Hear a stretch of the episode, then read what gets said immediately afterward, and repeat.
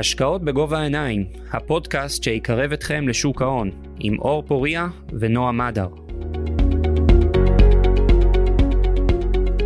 טוב, שלום, אז אנחנו בעוד פרק אה, נוסף של הפודקאסט שלנו, אה, השקעות בגובה העיניים. אה, לצידי כרגיל נועם, נועה מדר, מה שלומך נועם? בסדר אור, מה שלומך?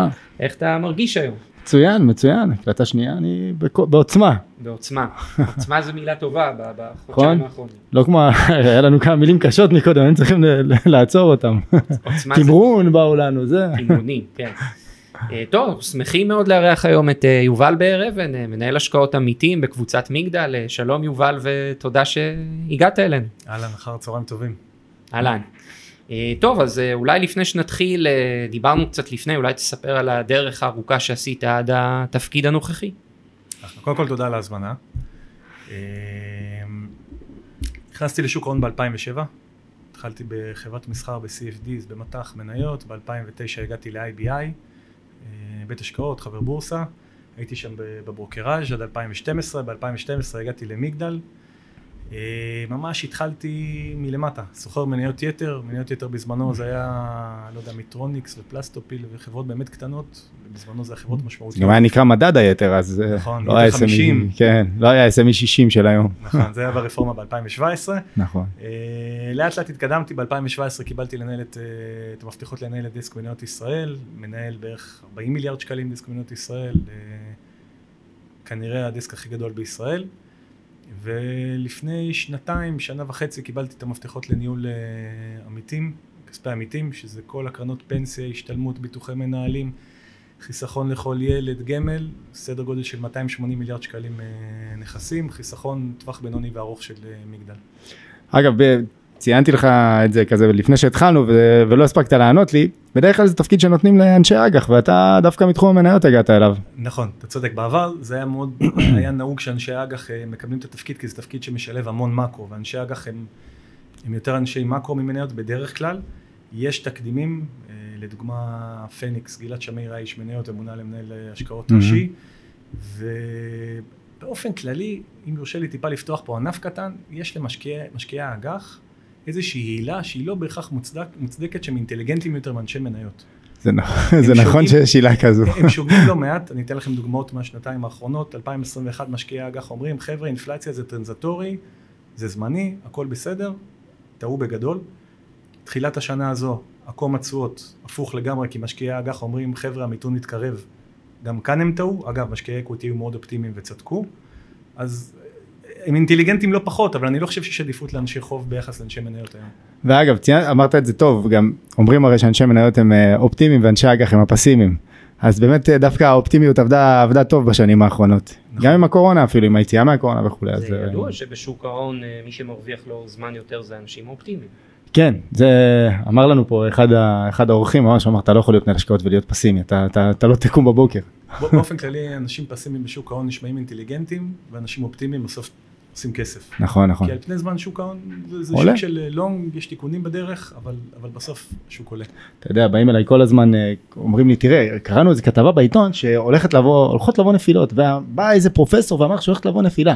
לו, תקשיב, אני 12, 12 שנים בשוק ההון, אני כל בוקר קם לא לכתבה כזאת, ש- ש- ואמרתי לו, כל השמונה שנים הראשונות שלי, לא ראיתי עדיין נפילה כמו שציפו, אבל אתה יודע, בסוף, בסוף זה מגיע, ואז זוכרים לך את זה 20 שנה קדימה גם, אתה יודע. תקשורת תמיד אוהבת אה, פסימי ושלילי. ו- זה יותר מעניין הרי, לא? אני תמיד אומר שכשהבורסה יורדת בשלושה ארבעה אחוז זה תמיד כותרת ראשית בחדשות. וכשיום יומיים אחרי שזה עולה בשלושה ארבעה אחוז אף אחד לא מדבר לא על זה. שומעים על זה. נכון. אה, אז, אז כאילו מחפשים דם, אני חושב גברת כהן מחדר חושבת שהבורסה רק יורדת. כן, שמעתי מישהו אומר, התחלתי, התחל, עשיתי כנס, לא, לא, הוא אמר, מה, אני מעביר קורס להשקעות לנשים, אומר, שאלתי אותם אה, כמה הבורסה ירדה מאז שהתחילה המלחמה. אה, ונתנו לו מספרים, 10, 5, 7 וכולי. אז הוא אמר, זה היה לפני כמה ימים, הוא אמר להם, דווקא היא עלתה קצת מאז. ואנשים היו בהלם, אתה יודע, אנשים לא רואים את זה. נו- נוריאל רוביני זה כלכלן ידוע, הוא כן. מ-2000 עד 2008 אמר חבר'ה השוק הולך להתפרק, צדק ב-2008 2008. כי זה סייקל, נכון. מגיעות נפילות אה, אחת לתקופה, מאז הוא ממשיך להגיד את זה והשווקים עלו כן, מאות אחוזים. הוא כבר נהיה? בדיחה מייקל כזה. ברי, לא? עם, אה, נכון, הוא גם עבד. לא טוב, אבל הוא קצת יותר מגוון. כן. רוביני ממש... אה, קרן שלו לא, לא, לא מייצרת תשואה לדעתי כבר 15 שנה. אני חושב שהוא כן, סתם אוהב כותרות. והוא לא משקיע באותה צורה שהוא כותב, אתה יודע, באמת, אחרת אני לא רואה איך הוא היה מחזיק אדם. יכול להיות שהם יותר חכמים ממה שאתה, אנחנו צריכים, לא נותנים להם מספיק כן. קרדיט. הם יודעים מה מביא תקשורת וקהל ויחסי ציבור, אז הם תמיד פסימיים, אבל בפועל הם מתנהלים כאופטימיים. יכול להיות.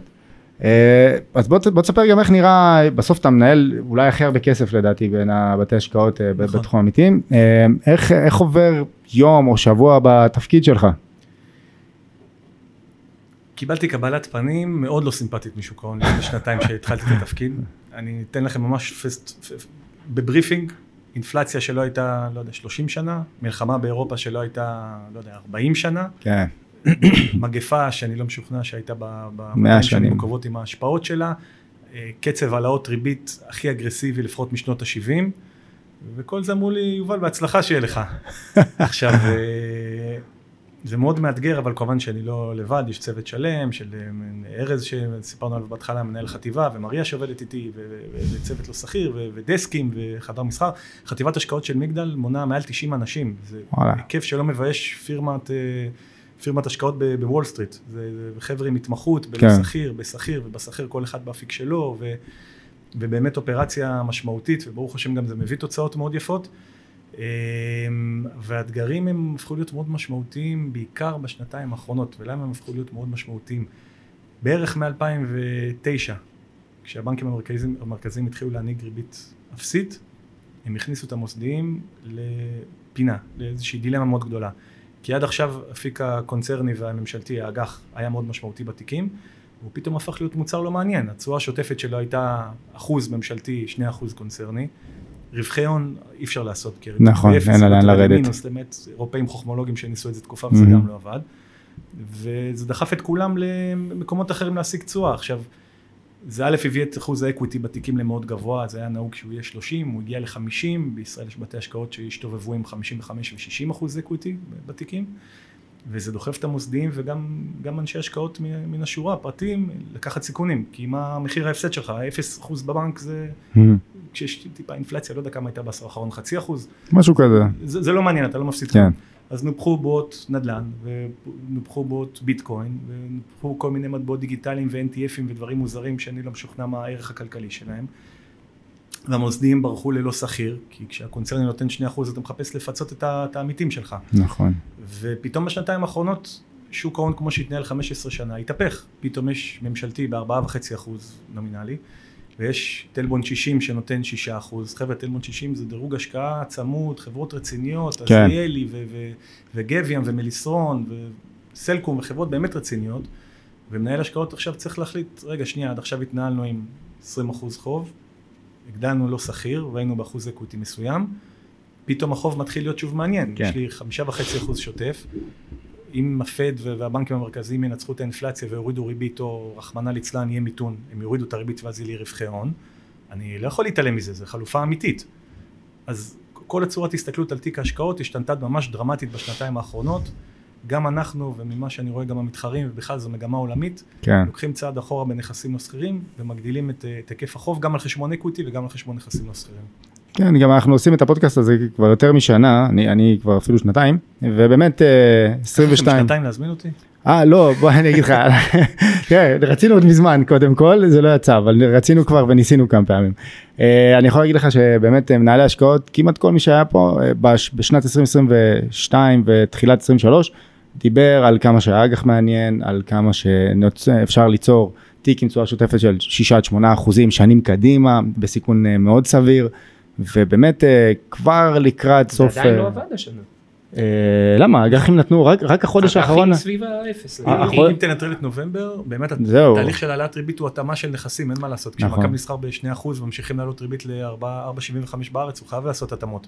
אבל זה נראה שהגענו לסוף הסייקל, ומכאן זה כנראה מעניין. ואגב נובמבר הייתה עליות באג"חים של 4.5 אחוז זה מטורף לחודש אתה יודע זה מספרים מפגרים נובמבר בכלל- היה חודש משוגע. זה משוגע, נכון גולדמן הוציאו שלושה שבוע ומשהו ש- אחוז. לא אבל אה, 6 אחוזים במנייתי נכון, 9% מנייתי, ממשלתי 5.5, קונצרני 5%, גולדמן הוציאו סקירה שבוע שעבר, נובמבר 23 היה חודש עם ההקלה הפיננסית הכי גדול מזה 40 וואו. שנה, למה הקלה פיננסית? מניות רצו, אג"חים רצו, הספרדים, המרווחים בקונצרני התכווצו ודולר אה, ירד. אז זה השיג די אפקט הפוך ממה שהפד מחפש, אבל מבחינת שוק ההון זה היה חודש באמת מטורף. ואגב, על כל הקושי שציינת, לא, לא ציינת את זה שהפד הפסיק להזרים כסף לשוק, משהו שהוא גם אה, גרם לו להתמכר אליו 14 שנים. נכון, השוק מאוד אהב את הנזילות הזו, וזה תמך בשוק המניות, אבל אה, נתן חץ היה אצלנו במשרדים לפני שבועיים, אני אוהב אותו. איש איש נדל"ן מעולה ומדבר straightforward ולא מסבן ואומר את האמת בפנים גם כשהיא לא נעימה ושוק כן. הנדל"ן במצב לא טוב בחו"ל והוא אומר את זה. אה, והוא אמר דבר נכון, אמרנו לו איך הכלכלה מסתדרת עם חמישה וחצי אחוז ריבית בארצות הברית. הוא אומר שכמו שבני אדם סתגלנים, גם הכלכלה יודעת להתאים את עצמה לריביות גבוהות. זה מגיע עם מחיר, אבל הכלכלה יודעת להתאים את עצמה לריביות גבוהות וגם השוק, הוא נז... השאיבת נזילות הזו כמובן פוגעת, ה-QT הזה שהפד עושה, כי השוק התרגל ל-QE וריביות נכון. והנה בכל זאת השוק מצליח להתמודד עם זה טוב, כמובן שיש המון סיבות שאפשר לפרוט, אבל בשורה התחתונה אנחנו 4% מיסי כל הזמנים ב-S&P, 2% משהו בערך כזה. מהנסדק, זה... שוק יסתדר עם זה. מה אתה חושב על הפער שנפתח בין השוק המקומי לשווקים בחו"ל? אני חושב שזה אחת הסוגיות הכי מעניינות לאור המלחמה. אה, רפורמה משפטית שכנראה לפחות נדחית אם לא יורדת מהפרק, אה, נגיד שנשאר, ריבית שסיימה לעלות וכנראה דווקא תתחיל לרדת. אה, ונראה שיש פה פער ענק, דיברת על הברית בשניים עוד ארבעה אחוז מהשיא, אירופה בשיא כל הזמנים, ורק אנחנו מפגרים מאחור. האם אתה רואה פה איזושהי סגירת פערים שבדרך? אז אה, נתחיל מהשורה התחתונה, אני חושב שהשוק בישראל מאוד מעניין. אה, ויש את האמרה put your money where your mouth is, אנחנו גם קנינו ישראל לא מעט בחודשיים הארורים האלה מאז תחילת המלחמה. אני חושב שישראל undervalued, יש לא מעט סקטורים מעניינים, קצת מצחיק להגיד סקטורים בישראל כי כמות המניות היא קטנה מדי בשביל כן. להכיל סקטורים כמו כן. בחו"ל, אבל אה, נניח בנקים, אנחנו חושבים שזה מאוד מעניין, ותקשורת, אנחנו חושבים שזה מאוד מעניין. עסקת סלקום המחישה את זה, והיא בכלל יכולה לפתוח כאן פתח להתפתחויות מאוד מעניינות. ויש חברות נדל"ן ש, שנסחרות בתשואות FFO דו-ספרתיות של 10-11 אחוז, ואם באמת מה שיקרה, מה, ש, מה שציינת, שהריבית תרד, זה בשבילן boost. כן. ריב, ריבית בסוף אולי זה kryptonite למניות האלה, נכון. וכשמגיע המצב ההפוך, גם השערוך נכסים וגם ההוצאות מימון יקטנו, וזה חדשות טובות מאוד בשבילן. וראיתי ששבוע שעבר שמחה רוטמן אה, אמר שמבחינתו הוא הפנים שהמהפכה המשפט- המשפטית יורדת מהפרק. אם זה באמת נכון ובעזרת השם ננצח את חמ...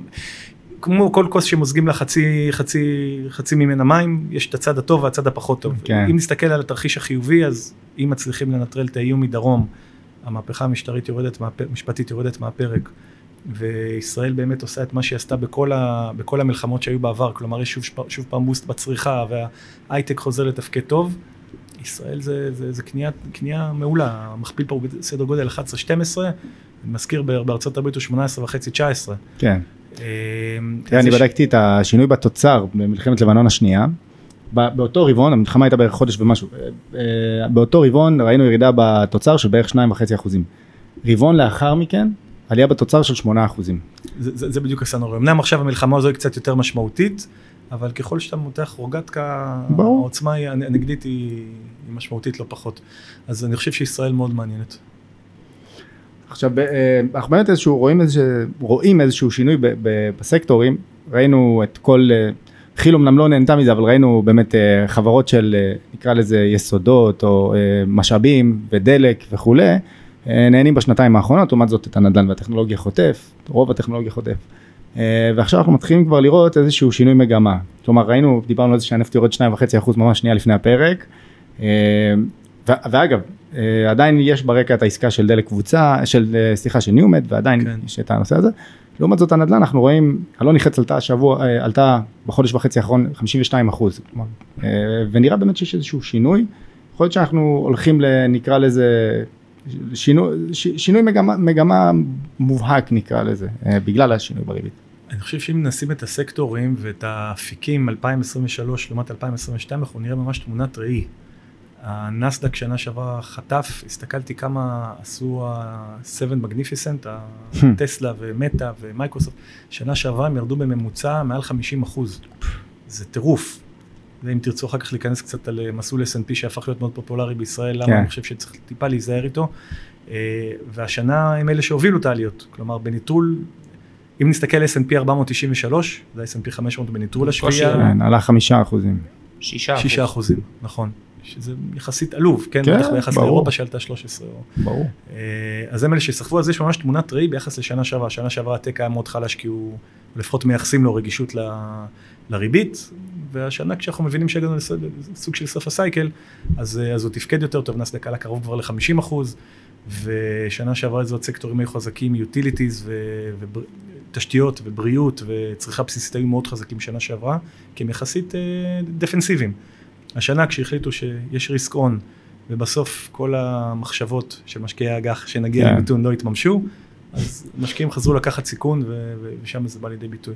עכשיו אה, ציינת שהמסלול של ה-S&P 500, עוקב S&P 500 שנהיה מאוד אה, פופולרי, פחות מוצא חן בעיניך, אני, אני יכול להבין למה, אבל אשמח לשמוע ממך את, ה, את החשיבה לגבי זה. כולנו, כולנו באותה דעה, לא? נכון, נכון, נראה מה יובל יגיד על זה. קודם כל אני חושב שזה מדד המניות הכי טוב בעולם. כן, ברור. אה, משנות ה-90 עד היום, 250 מניות בו התחלפו. קודם כל קפיטליזם זה דבר אכזרי, כן. 250 מניות זה חצי מדד, והטובות מתחזקות והחלשות יוצאות ממנו. אנחנו עכשיו מקבלים דוגמה טובה מסולאריג' הפרובינציאלית שלנו שיוצאת, כי פשוט כן. התוצאות לא טובות ועשו פאולים מול השוק, לא, לא ניכנס לסיבת מיקרו, אבל זה מדד מעולה, ועל פני זמן הוא עושה מעולה, אין על זה עוררין, מי שהכסף שלו בחיסכון ל-30 שנה, כנראה שהמדד הזה יעשה טוב. כנראה אני אומר כי יש נקודות בזמן, ברור. לא יודע, 2000 עד 2009, שאתה יכול לשרוף עשור. ב-60 אחוז. כן. בדיוק, יש עשורים אבודים גם בו, אבל על פני זמן כנראה שהוא יעשה בסדר. עכשיו, כשחוסך מגיע ושם את כל הכסף שלו במסלול שהוא 100% מנייתי, והוא 100% חשוף למטבע דולר, כשכל החיים שלו הם שקליים, יש בזה סיכון מסוים. נכון. אני לא, אין פה אמת מוחלטת, זה נעשה נכון או מעשה לא נכון. זה לא תלוי לכל, לא, לא, לא נוח לכל אחד. כשאתה מקבל את הדף פירוט הרבעוני שלך מחברת הביטוח שלך, מהפנסיה, מההשתלמות, ואתה רואה שפתאום התיק חיסכון שלך ירד ב, לא יודע, שנה שעברה נניח 20 אחוז שנתית, זה לא נעים, לא כולם יכולים להכיל ברור. את זה ולהגיד, רגע, אני כל החיים שלי חוסך, באמת זה איבד 20 אחוז השנה. זה לא טריוויאלי. נכון. אז אנשים שיודעים להתעלם מהמכתב הרבעוני ואומרים אוקיי אני לטווח ארוך ולא מעניין אותי מה קורה ביום הספציפי או החודש הספציפי או הרבעון הספציפי, יכול להיות שזה מתאים להם. בן אדם שסטיית תקן ושארפ יותר חשוב לו ויותר חשוב לו שיהיה פיזור ומנהל אקטיבי שיודע לשים מתי, שיודע מתי לעלות אג"ח ומתי לעלות מניות ולקנות לו את הבניין נדל"ן שנותן על פני זמן הגנה מאינפלציה ומשטיח את הסטיית תקן. אני חושב שהמסלול הכללי יותר מתאים. תראה, גם ניתן להעריך שבארצות הברית ינסו להמשיך אה, להחליש את המטבע, כלומר, אה, גם עם החוב המאוד גבוה, גם אנחנו יודעים שהחברות שם נהנות מדולר שנחלש אל מול סל המטבעות, כלומר, סביר להניח שברמת המדינה תמיד תהיה דחיפה לזה, ונכנסנו לשנת בחירות, שכנראה שזה גם איזשהו פוש. כן, צריך, להגיד לגבי המטבע שהפרמטרים הכלכליים הפונדמנטליים לאורך זמן תומכים בהתחזקות של השקל. אומרת, נכון. כאן אנחנו ראינו שנה וחצי של שני ברבורים שחורים, שזה בוא נגיד, או שניים וחצי אפילו, העלאות ריבית שהביאו לירידות מהותיות וחיזקו את הדולר, ואז רפורמה משפטית ואז מלחמה. אבל הדבר העיקרי זה הבתי השקעות, הקורלציה ההפוכה. התנועה שהייתה היא התנועה החריגה, זאת אומרת זה לא כן. עברנו לעכשיו לשוק נכון. שהדולר ממשיך להתחזק, זה, זה לא הכיוון. נכון? משתף אתכם בשתי מחשבות בעניין הזה. אחד, זה אמביוולנטי לגבי הרצון של הממשל האמריקאי בדולר חזק, כי מצד אחד דולר חזק מסייע למול האינפלציה, ומצד שני אתה צודק, דולר חלש עוזר לחברות היצואניות, והחברות האמריקאיות הן מאוד מאוד גלובליות, זה מאוד עוזר להם אה, מטבע חלש, תראה מה קורה ב- ביפן. כן. הניקי עלה השנה 30 אחוז, רק, לא רק, אבל חלק ניכר מזה בגלל שהיין הגיע כבר ל-150 נורא חלש. אה, לגבי ישראל, בנק ישראל שבוע שעבר עשה כנס נדמה לי עם ג'פריז ופרסם מצגת שבה הוא אמר, הוא הציג אה, גרף, הוא אמר בניטרול רעשים חיצוניים כמו הרפורמה המשפטית או, אה, או המלחמה ש, שנכפתה עלינו, הדולר שקל אמור להיסחר ב-3.30. עכשיו נניח שזהו טיפה נקודה קיצונית, שלוש וחצי זה האזור הנכון, יש פה פיחות של עוד 20 אגורות, זה לא מעט. זה לא מעט, וזה... תשואה שנתית. שישה אחוזים, זהו. נכון. אתה יודע, היה עוד מוצר פופולרי שאנשים נהרו אליו, פיקדון דולרי. אתה מקבל שישה וחצי אחוז לשנה בדולר, ואנשים אמרו לי, תקשיב, זה פנטסטי, הדולר עולה, ותראה, ו- סתיו, שאתה מכיר, מסלול אג"ח חו"ל, וואי, אתה יודע איך הוא נבהל מזה? אני הבנתי אותו. תראה, תסתכל, זה עלה 15 אחוז, זה עלה 20 אחוז, תראה, סתיו, אה, אתה מבין שזה הכל מטח, כן. ואיך שהדולר ירד, ו- וזו הייתה מגמה אגב, מ-2010 בערך עד לפני שנתיים, השקל עשה מהלך איסוף חזק מאוד עד שלוש ועשרה. מאז הגיעו המון רעשים שטיפה עיוותו את זה, ואגב, למען גילוי הנאות, גם הדולר התחזק בעולם, זה לא ספציפית רק מול השקל. אבל מול השקל. זה על סטרואידים. נכון, זה נתפס כסייף אבן ובורחים למטבע הזה אז בחודש, אתה כאילו מי שהלך לפיקדון דולרי, הוא בחודש איבד תשואה של שנה וחצי. כן, כן, נכון, נכון. יותר, הוא גם לא יקבל הרי עוד פעם את השישה וחצי אחוז. אתה ציינת את, ה, את המקרה הזה עם סתיו, אני ישבתי איתו לאכול צהריים לפני איזה חודש וחצי, הוא סיפר לי על זה שהוא העביר אה, לחו"ל. אמרתי לו, תשמע, בטווח הקצר יצא לך טוב, אבל זה יכול להתהפך בשנייה. אומר לי, מה, יהיה חיזבאללה, יהיה זה? אמרתי לו, יכול להיות שיהיה חיזבאללה. לא, אבל לא גם יכול יודע, להיות שלא. אמרתי לו, אל תהיה מופתע אם תוך שבוע, שבועיים אנחנו בשלוש שמונה. לא, שלוש שמונה זה רחוק מדי. וואלה, אנחנו כבר בשלוש שבע, ולא עבר הרבה כן, זמן. זה גם קרה מאוד מהר, זה היה מאוד מאוד אגרסיבי. מהר. הוא התקשר אליי פעמיים ביום, תגיד מה לעשות, אני פה, אמרתי לו סבתא, עוד כשזה היה ארבע וטיפה, אמרתי לו תעביר את כולם שלא יהיו באג"ח חו"ל, כן, כן כן. כן אני עושה את זה, ואז הוא אמר לי תראה, מישהו. שלא רצה, לא זה, מה לעשות עכשיו, משקיע חושב שהוא במסלול סולידי של אג"ח חו"ל, פתאום אה, חמישה אחוז הוא לא מבין על מה, זה, אכזרי, העניין עם המטבע באמת אכזרי. אה, אבל בוא, בוא באמת נדבר על זה שיש לנו הרבה חברות ישראליות שהן דואליות ובסוף ההחזקה שלך שם היא דולרית אין מה לעשות אה, נכון. יש כאלה מקומיות בלבד שהן ככה ויש לך הרבה ככה חשוף הרבה לדולר פה, בדיוק אז אתה רוצה אה, את הכל, מאה אחוז, בדיוק ו, ונגיד היום כשאתה צריך לעשות את השיקולים האלה סתם לדוגמה דיברת על סולארג' אה, שמן הסתם היא עלתה לכותרות דווקא בגלל הירידה המאוד מהותית שלה. אה, קודם כל איך אתם בכלל בוחנים אותה אני מניח שאתם יש לכם גישה לחברה ברמת הטלפון אפילו אה, אבל איך באמת אתם באים ובעיקר מול הפאול הזה אגב שהם עשו של ה... כן אה יש לנו ירידה במכירות סליחה היא 70 אחוז ירידה כן. איך ניגשים לדבר כזה. הסולאריט זה באמת מקרה כואב גם כי החזקנו, אה, כמו מוסדיים אחרים פה, ויאמר לזכותנו שקנינו את זה ב-2015 בערך ב-12 דולר, ורכבנו על הגל. והאמנו בחברה, והחברה באמת הגיעה למצב שהיא דואופול בארצות הברית ומאוד עוצמתית באירופה, ויש טכנולוגיה טובה, והנהלה מעולה, ואין הרבה סיפורי הצלחה ישראלים כאלה. נכון. גם אם ננטרל את החצי שנה האחרונה, אז- וגם אם לא ננטרל, זה באמת סיפור הצלחה מאוד גדול. אה, יש לנו גישה לסמנכ"ל לרונן, ו- ו- ועשינו איתו את השיחה, והסברנו שאנחנו לא שבעי רצון מה- מהצורה שבה הם העבירו ציפיות, כי בסוף, התפקיד של הנהלה מול שוק ההון, חברה ציבורית, אחד התפקידים הכי משמעותיים זה לשקף את הציפיות. כשחברה באה ב... לא יודע, שני שליש מהרבעון כבר עובר ואומרת, חבר'ה, אנחנו מרגישים בנוח עם התחזיות, ואז נגמר הרבעון, ופתאום התמונה הפוכה לגמרי, כי הם לא הרגישו נכון את שרשראות האספקה, כי אה, בשטח הם לא שמו לב שנצברים מלאים, לא משנה מה הסיבה, השוק לא אוהב את זה. השוק אוהב ודאות, וכשמישהו בא ונותן לך תרחיש א', ובסוף בפועל קורה תרחיש ב', השוק מעניש. אני חושב שבסולארג' העונש הוא קצת חמור מדי. נוצרה פה אופציונליות לא רעה, במידה ובאמת הריבית תרד והמלאים יתנקו עד רבעון ראשון, שני, שנה הבאה. החברה תדע לחזור ל-30% רווחיות גולמית, וזה שוק בסוף לא מאוד תחרותי, עם זה שקצת טסלה נכנסה, וקצת חוואוי הסינית מנסה להזדנב, ויש עוד כמה סטארט-אפים שמנסים, בסוף זה, זה, זה אין פייס וסולארג'. ואני חושב שעדיין ההנהלה ראויה, גם אם הם פישלו, הם ידעו לתקן את זה, וזה כמובן לא המלצה, אבל אני חושב שבנקודת, ב-80 דולר זה לא, זה לא, לא נראית לי עסקה רעה. ברור. אה, עכשיו, אני שמתי לב למשהו מאוד מעניין. אה, עד, אפשר להגיד אפילו לפני שנתיים, המוסדיים היו אה, אפס אקטיביות. כלומר, קונים ולא לא מתערבים. ולאחרונה, בשנתיים האחרונות, שמתי לב שבאמת פתאום לא מאשרים שכר מסוים למישהו. ואתם עשיתם מהלך בכלל אה, שמאוד הפתיע אותי, למשל מול ג'נריישן שהיה לפני שבועיים בגלובס, שממש דחפתם אותם, חבר'ה, תשנו את ה... אתם בעלי עניין הרי בנייר, זה ידוע. דחפתם אותם, אה, חבר'ה, הגיע הזמן לשנות את המודל תגמול שלכם, והחברה באמת הוציאה הודעה שהיא פועלת לזה. האם זו מגמה שהשתנתה, זה הנושא האקטיבי של, של המוסדיים? אז אני חושב שזו מגמה שהיא קיימת קרוב לעשור. פסגות היו מאוד דומיננטיים בעשור הקודם, ובשנים האחרונות זה הולך והופך להיות אה, נושא יחסית משמעותי, בוודאי בחברות בלי גרעין שליטה, שאז בעלי המניות הם ברור. אלה שמקבלים את ההחלטה, אין גרעין שליטה. אה, יש חברת צריכה לא קטנה שרצתה לעלות לאספת בעלי מניות הלוואה למנכ"ל, וזה התגלגל לפתחנו וזה לא נראה לנו סביר והעברנו להם את המסר הזה וזה באמת ירד מסדר היום. כלומר החברות גם מבינות את הפינג פונג הזה ומכבדות את, ה, את, את בעלי המניות שלהם. אני חושב שזה מאוד חשוב. יש עדיין חברות שעושות overruling להחלטות באספות בעלי מניות בענייני שכר.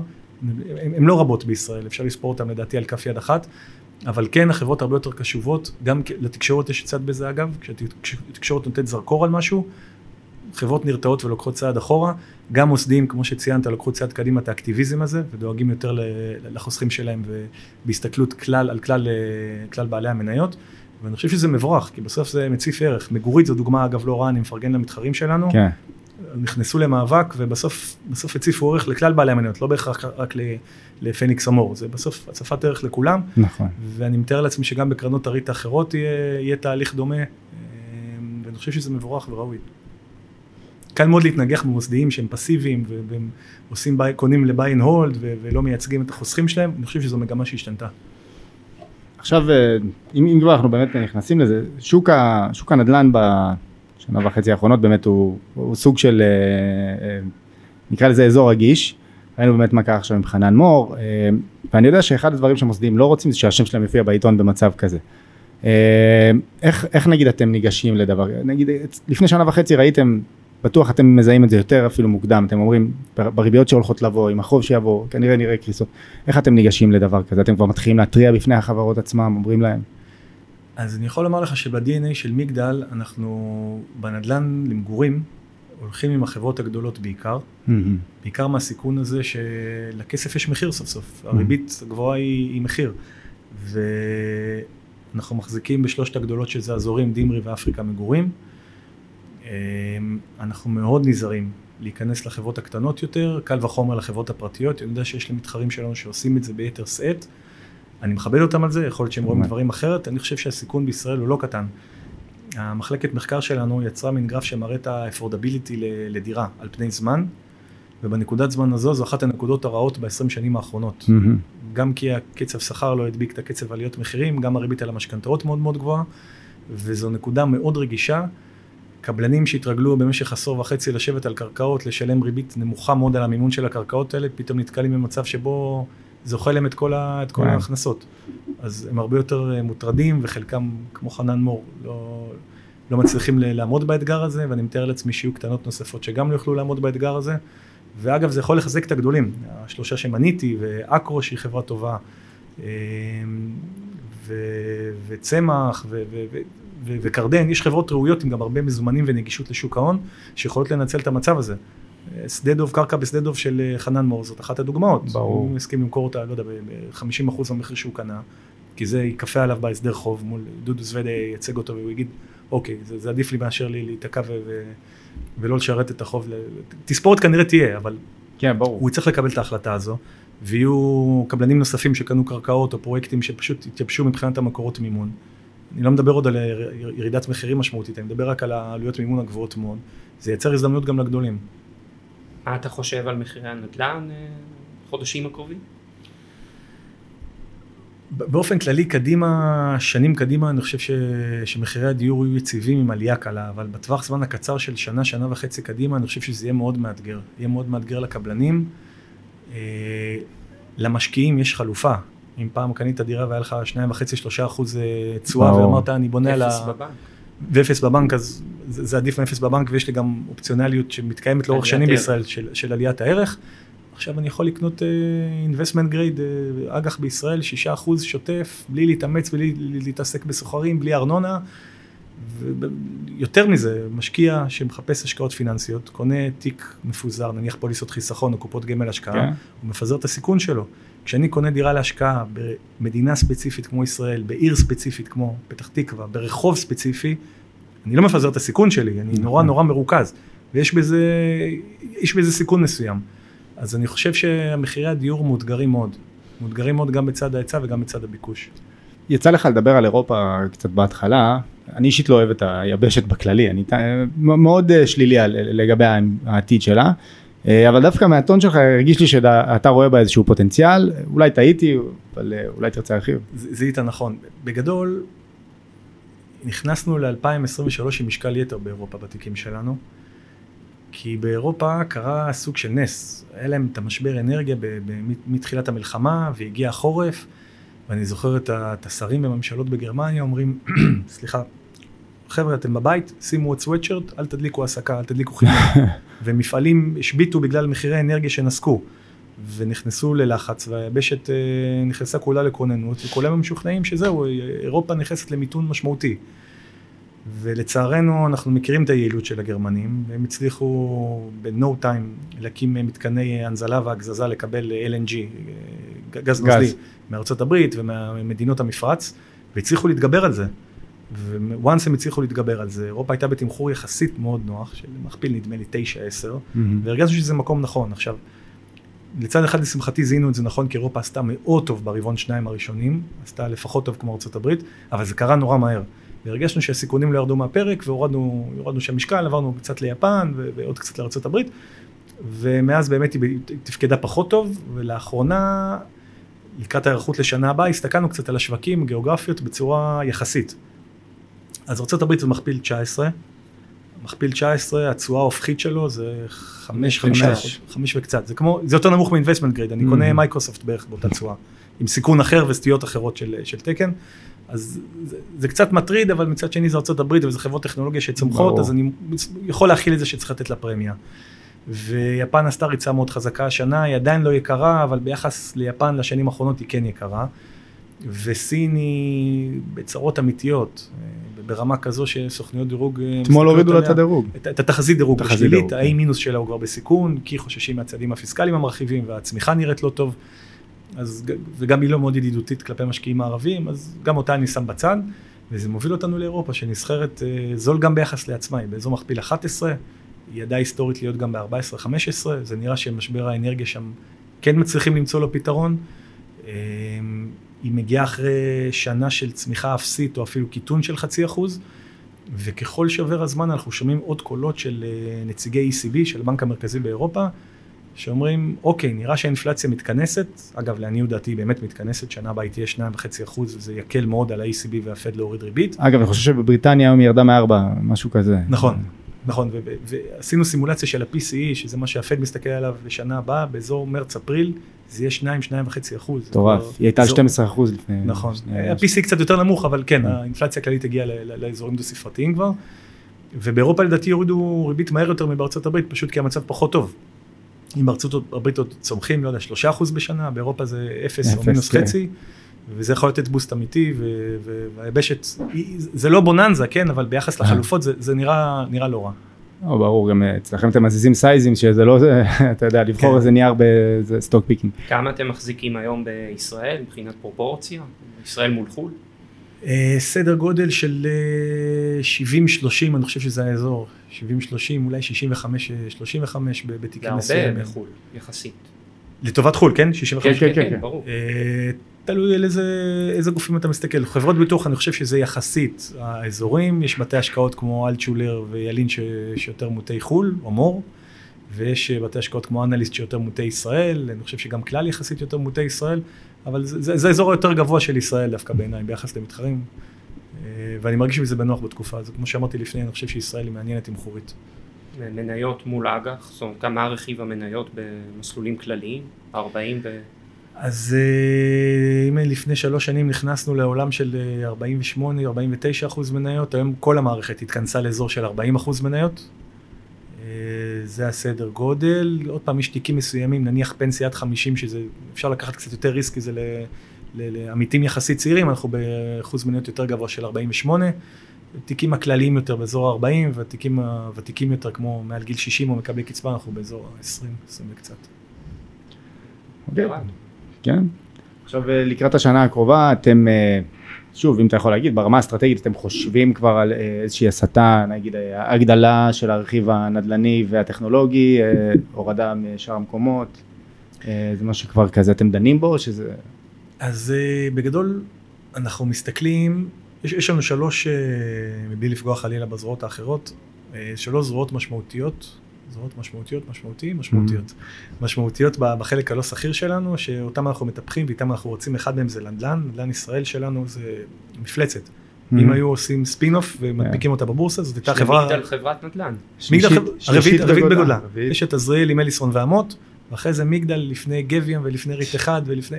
זה, זה. באמת... אה, זה מפלצת וזה נכסים סופר איכותיים שכולם מכירים כמו קניון הזהב ומגדלי אלון ובצומת עילית אה, כן. יש גם יזום. אז זה אפיק שאנחנו מאוד אוהבים ואנחנו מחפשים להמשיך להגדיל אותו בישראל.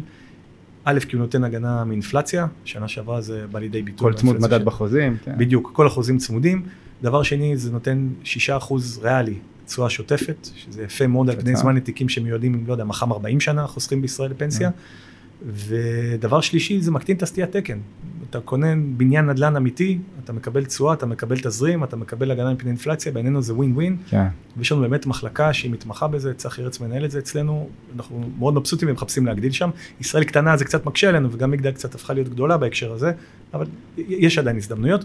גם אין שערוכים למטה בכלל בנדל"ן בארץ, לא משנה מה. ייאמר לזכות השמאים שגם לא היו הרבה למעלה, הם הרבה פחות נכון. אגרסיביים מהשמאים בחו"ל. באלוני אתה רואה שמעלים ריבית, הם מה זה מוחקים מיד. בארצות הברית הם מחקו מספרים. נכון, שם השמאים הם מאוד אגרסיביים, פה הם שמרנים יותר לטוב ולרע. אה, זרוע שנייה שלנו שהיא, יותר בזרוע חוב, זה, זה זרוע PD, זה private debt, אלה קרנות חוב לא סחירות, בדרך כלל באירופה וארצות הברית. נכנסנו לתחום הזה בערך לפני ארבע שנים, ואנחנו חלוצים בו, אני רואה שמתחרים מתחילים גם להיכנס, אבל הם עוד לא שם כמונו, ובינינו זה תחום מעולה, ממש בשני משפטים, מה, מה זה private debt, בערך חמישה אחוז מהתיקים הכלליים שלנו מושקע בזה. אלה קרנות חוב שבאות למלא, למלא ואקום של, אה, של חברות אה, ריאליות, של חברות ריאליות. חברת אה, צמיחה, חברה תעשייתית רוצה להקים עוד מפעל, פונה לבנק, הבנק אומר לה, אתם חבר'ה נכבדים, SVB אתם מכירים, משבר ממרץ, אני רוצה לשמור על ההון שלי, הרגולטור שם עליי עין, פחות מתאים לי כרגע לשחרר הון. ניגשים לשוק ההון, אומרים להם, חבר'ה, אתם חברה עם 100 מיליון דולר אבידה, זה קצת קטן בשביל לבוא ולהנפיק קונצרני. אגב, 100 מיליון דולר אבידה זה חברה טיפוסית, ובישראל זה חברת אה, תל אביב 90, זה לא חברה כזו קטנה.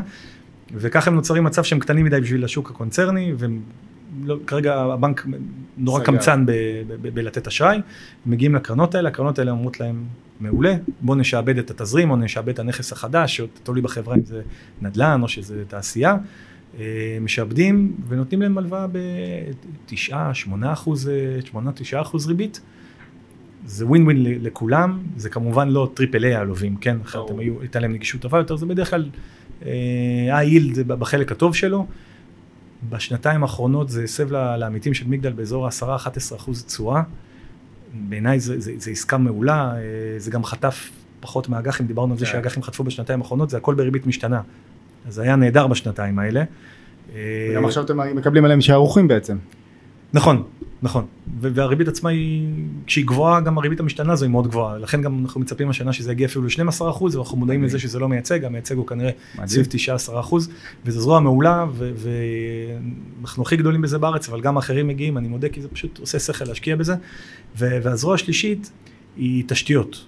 אנחנו הזכרנו את זה שהריבית המאוד נמוכה הביאה המוסדיים להגיד, אין לי חלופת, אין לי, אין לי, אין לי מה לעשות עם החוב, אני מחפש מקומות אחרים.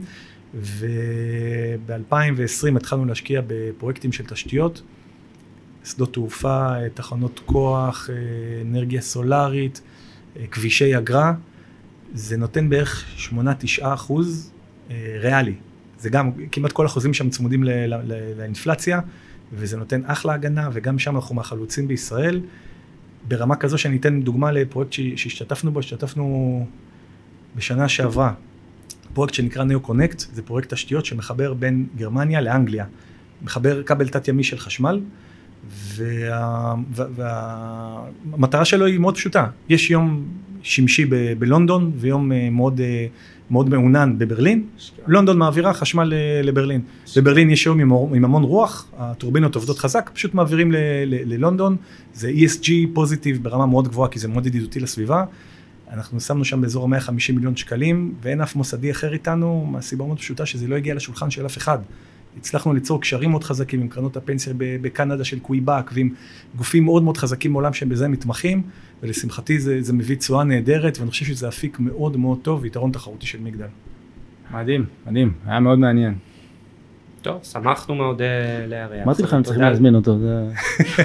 שמחתי להתארח, היה כיף חבר'ה. תודה על הזמן. תודה רבה. יובל. בכיף. תודה שהייתם איתנו. תוכלו להאזין לנו בפלטפורמות הפודקאסט הנבחרות, אפל, ספוטיפיי וגוגל. נשמח אם תעקבו אחרינו, ובמידה ואתם מכירים מישהו שיכול ליהנות מהתוכן שלנו, נשמח אם תשתפו.